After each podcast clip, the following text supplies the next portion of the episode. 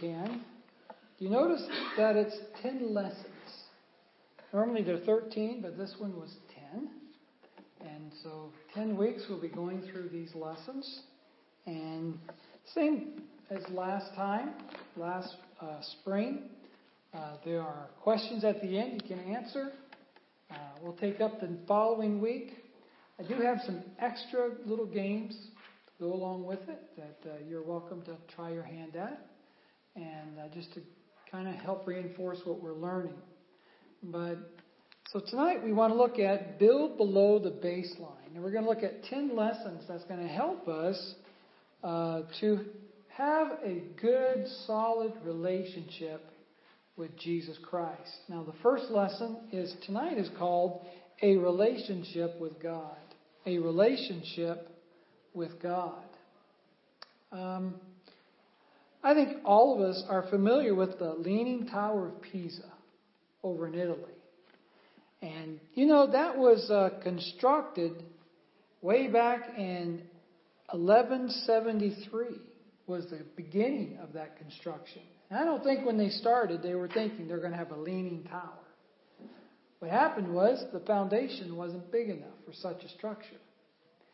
And when it was completed in 1372, that building already, people would notice a lean already. Now, years have gone by and the lean's quite noticeable. People from all over the world come to see that and to watch that, to even, even to climb it sometimes, to go up in it. They did have a time where they tried to repair the lean. Uh, from 1999 to 2000, or rather 1990 to 2001, 11 years, they spent $25 million to correct the lean. And really all they were able to do was change it by 16 inches. A lot of money, but maybe it's a little bit stabler. I don't know. But millions of people go there to see that structure, to notice the lean. And basically, what does it tell us? It's an illustration of what happens when we don't have a good foundation. And what happens is, whatever is outside and whatever we see, well, that's, that's going to show. If you don't have a solid foundation, something's going to happen. Excuse me one minute. Come on in. Come on in.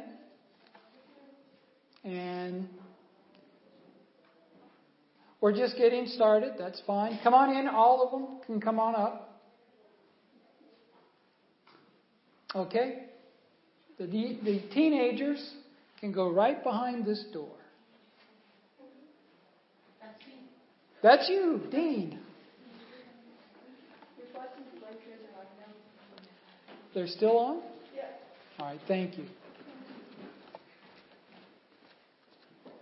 Okay. Madeline's gone downstairs? Okay.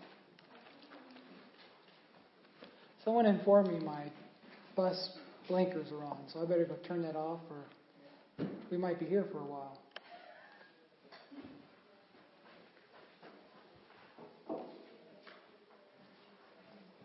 Come on in and have a seat.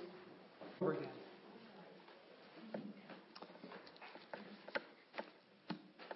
Uh, we talked about the Leaning Tower of Pisa, and that's an illustration of a something built on a poor foundation. And we don't want to build our life, our Christian life, on a poor foundation. So that's why the first lesson talks about a strong relationship. Let me ask you this question Are we guilty of building a public Christian life on a weak or imperfect private spiritual foundation that no one sees. No one sees your relationship with God. That's something between you and the Lord. That's not open for everybody. And if we're not careful, we could start building on that when it's really not sound. And we might think, well, no one sees that, so that's not important. As long as I look good, as long as people think I'm look I'm okay, as long as people think I'm a good Christian, that's all that matters. And and what happens is if we do that, something's going to happen to reveal that our relationship wasn't as strong as it should have been.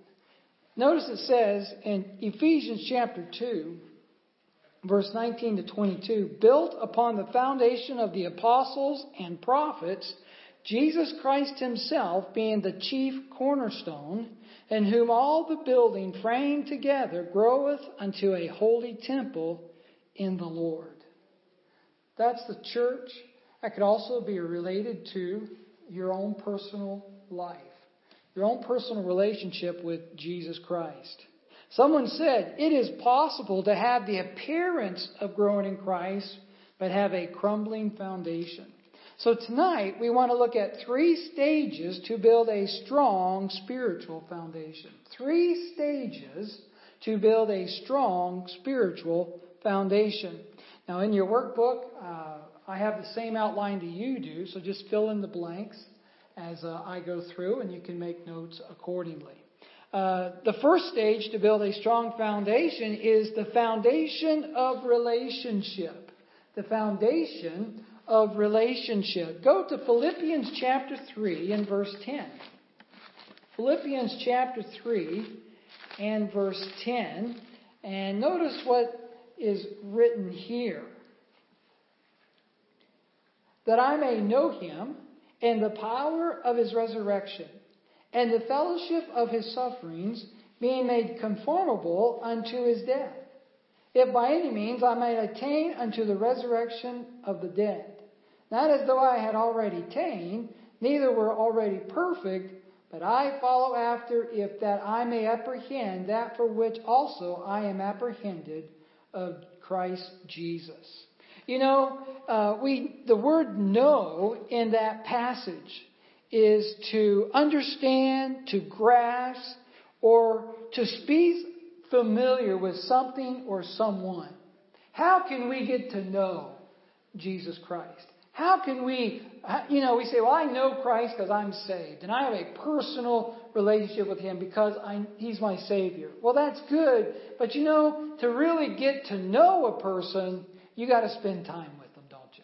You got to spend some time. Wasn't that the way it is when you met that special someone and you said, I want to get to know that person and I want to know a lot more about them. And so you got to be with them and you got to know them. And you found out whether you liked them or maybe you didn't like them, but you had to spend time together.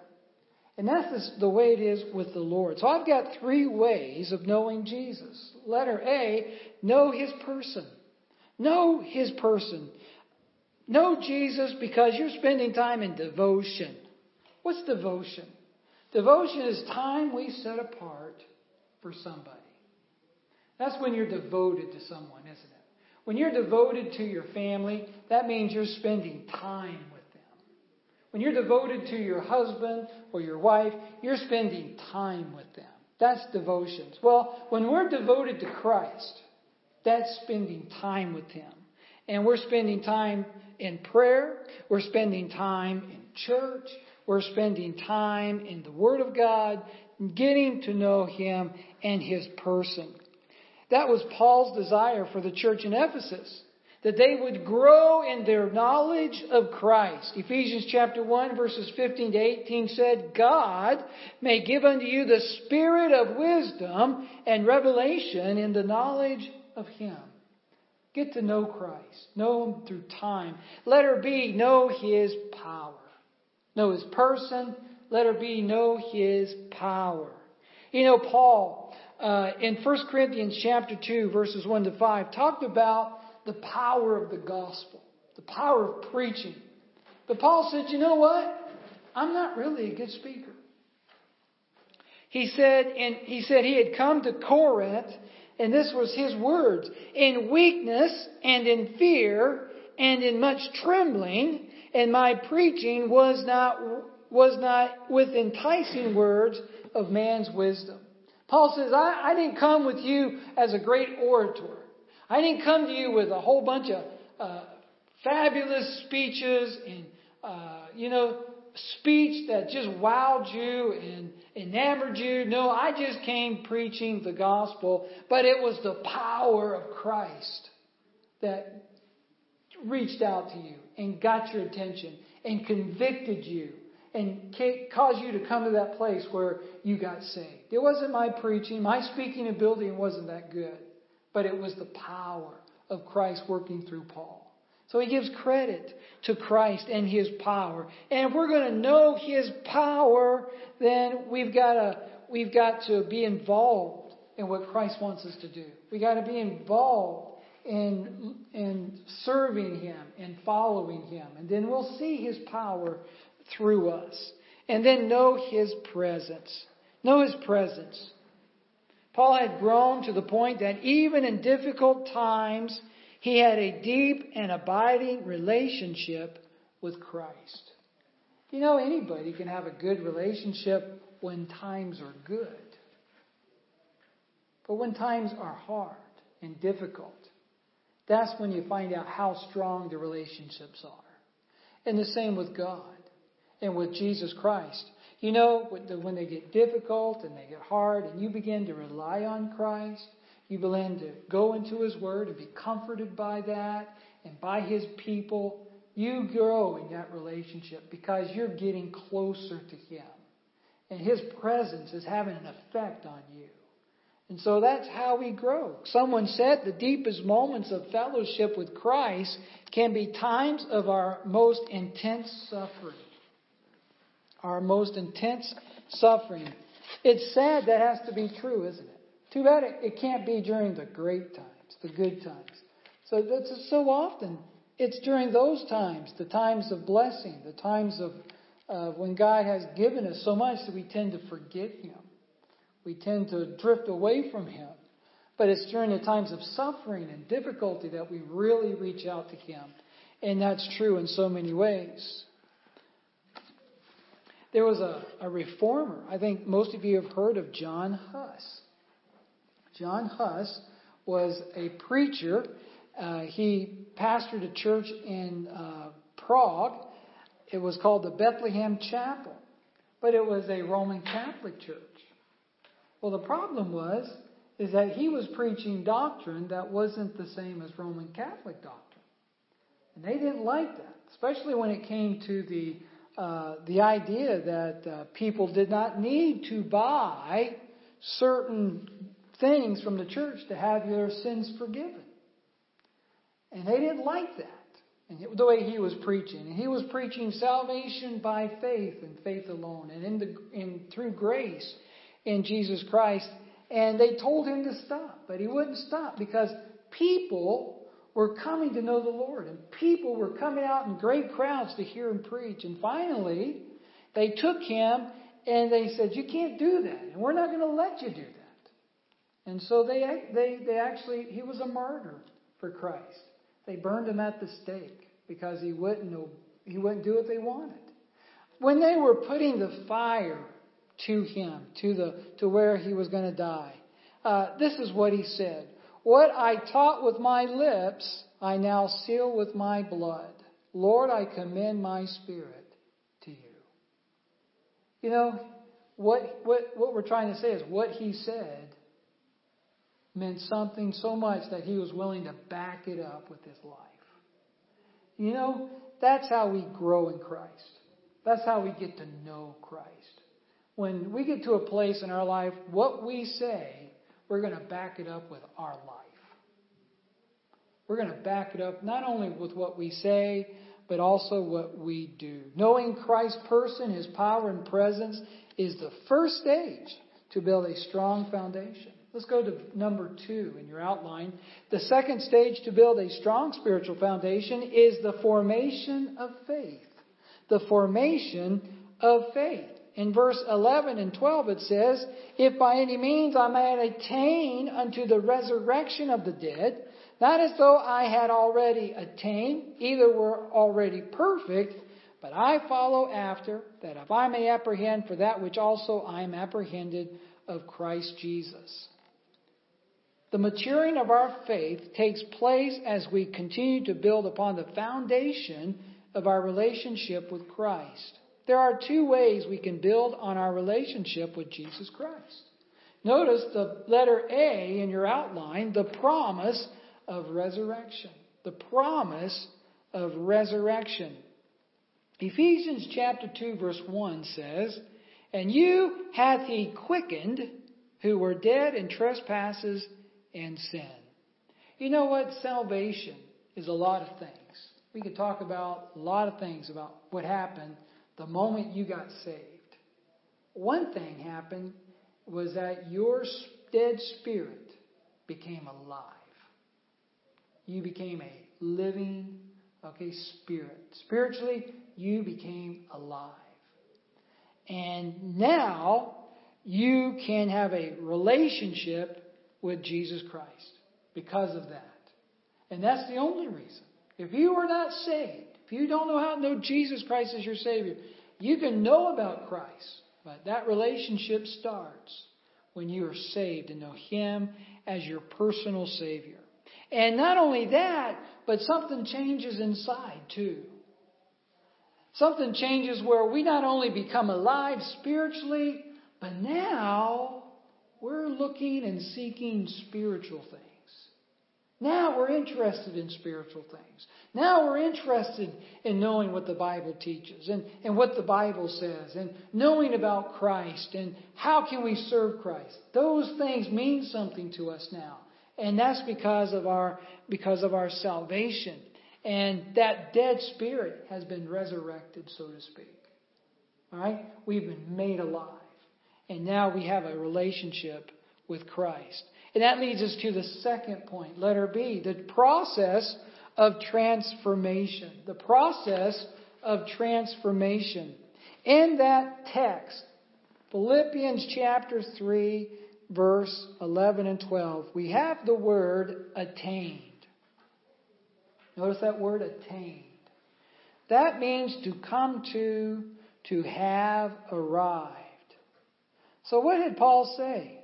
He said, Not as though I had already attained, either were already perfect. What's he saying? He's saying, Listen, I haven't come to the place where I know everything.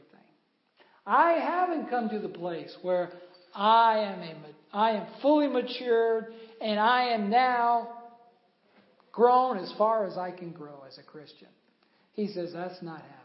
I'm still trying to get to that place. I'm still growing in my relationship to Christ. And that's a process of transformation.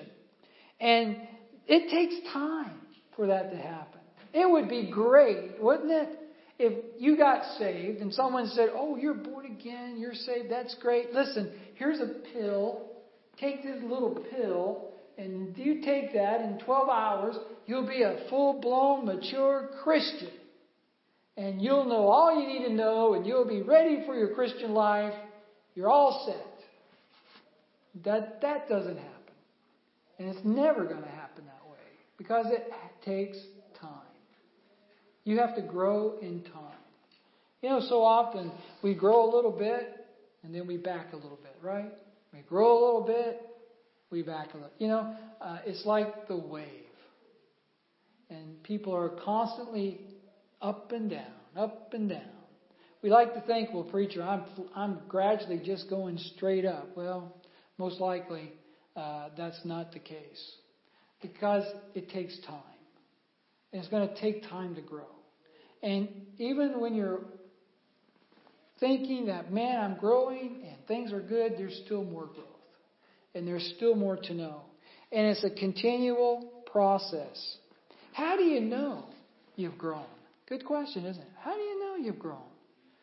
When our kids were small, you probably did the same thing.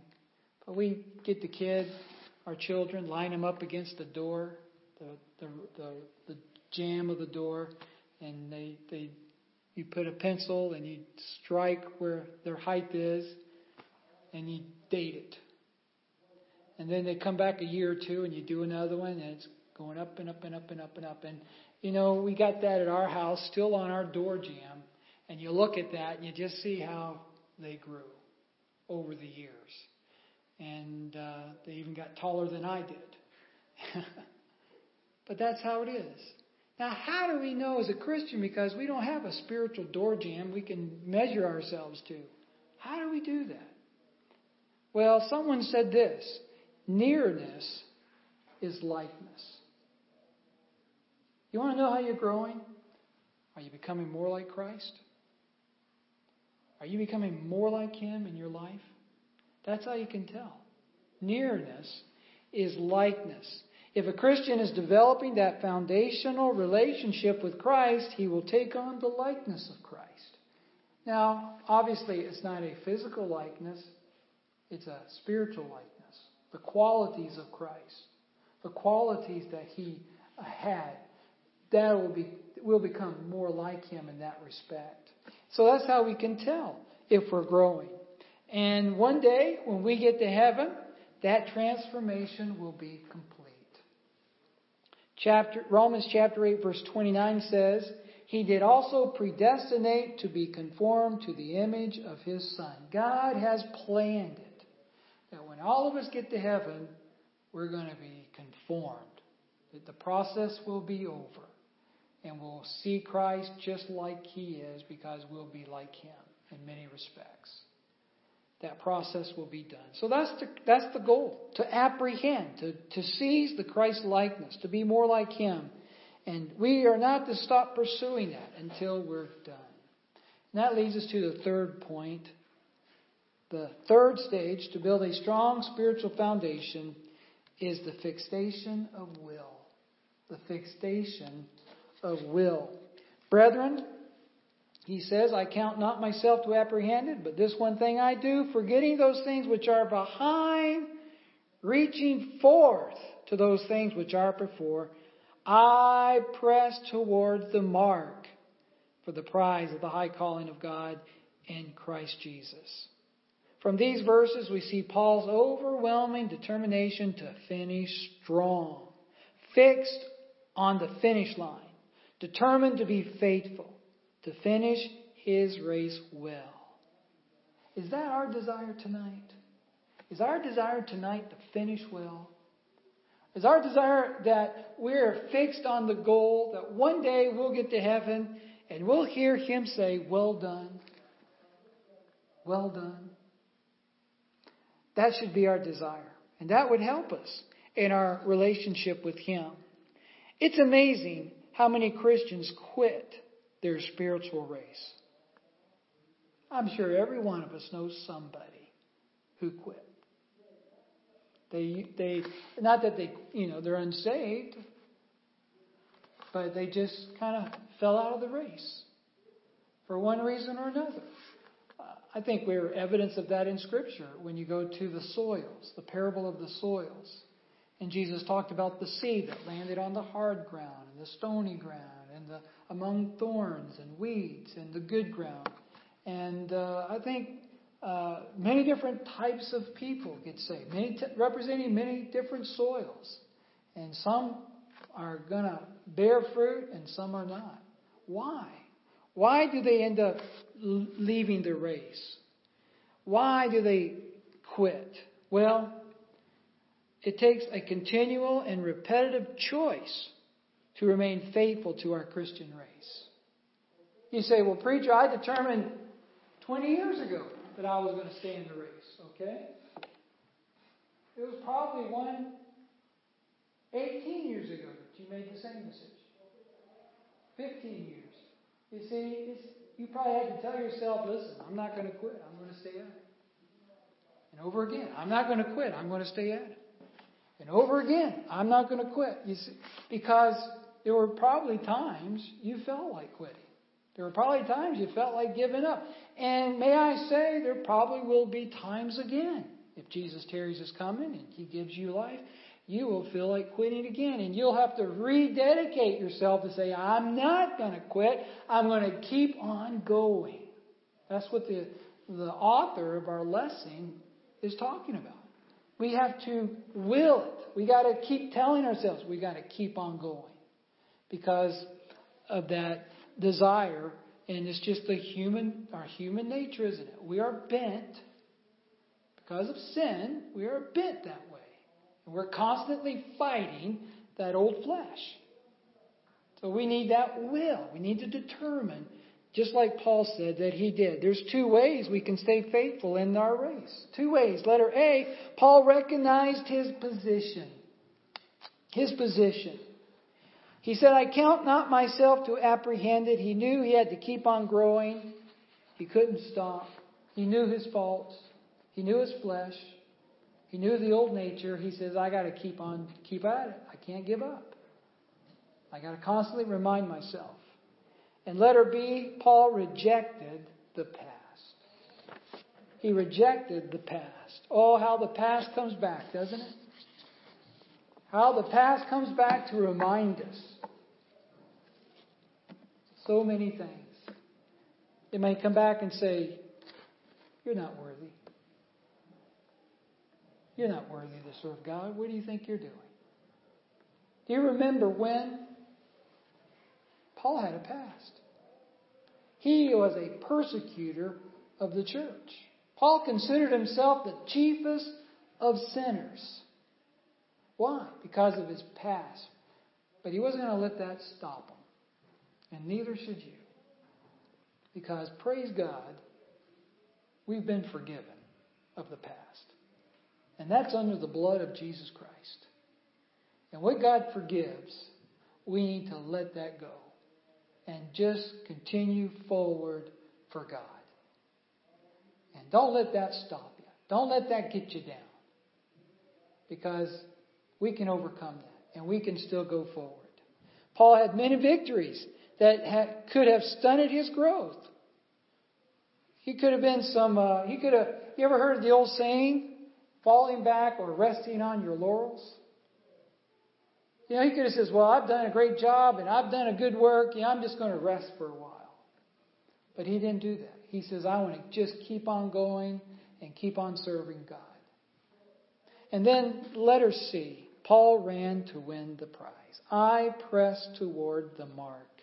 The word press means to run swiftly in order to catch a person or thing. Paul says, I'm running and I'm going to catch up. I'm going to cross that finish line. I'm not going to give up until I do. He was pressing on. And he ran that Christian race with that goal in mind. And that's what we have to do. We got to run the race with that goal in mind. And that will help us build our relationship on Jesus Christ.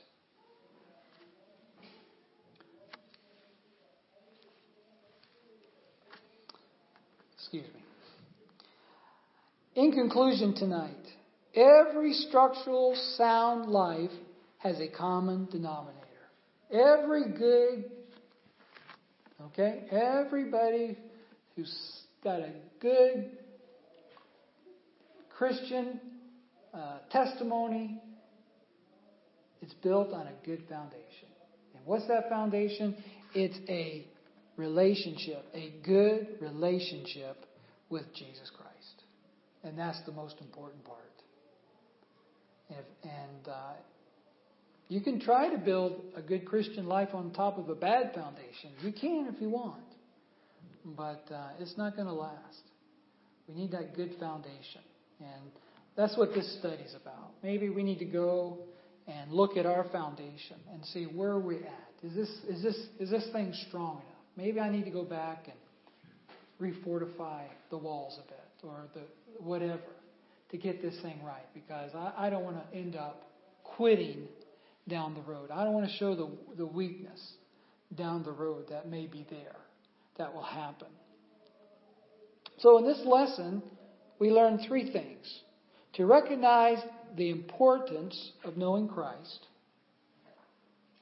a place of priority on a daily walk with Christ, and consider the quality of one's spiritual foundation. Those three things. Okay, that's our lesson for tonight.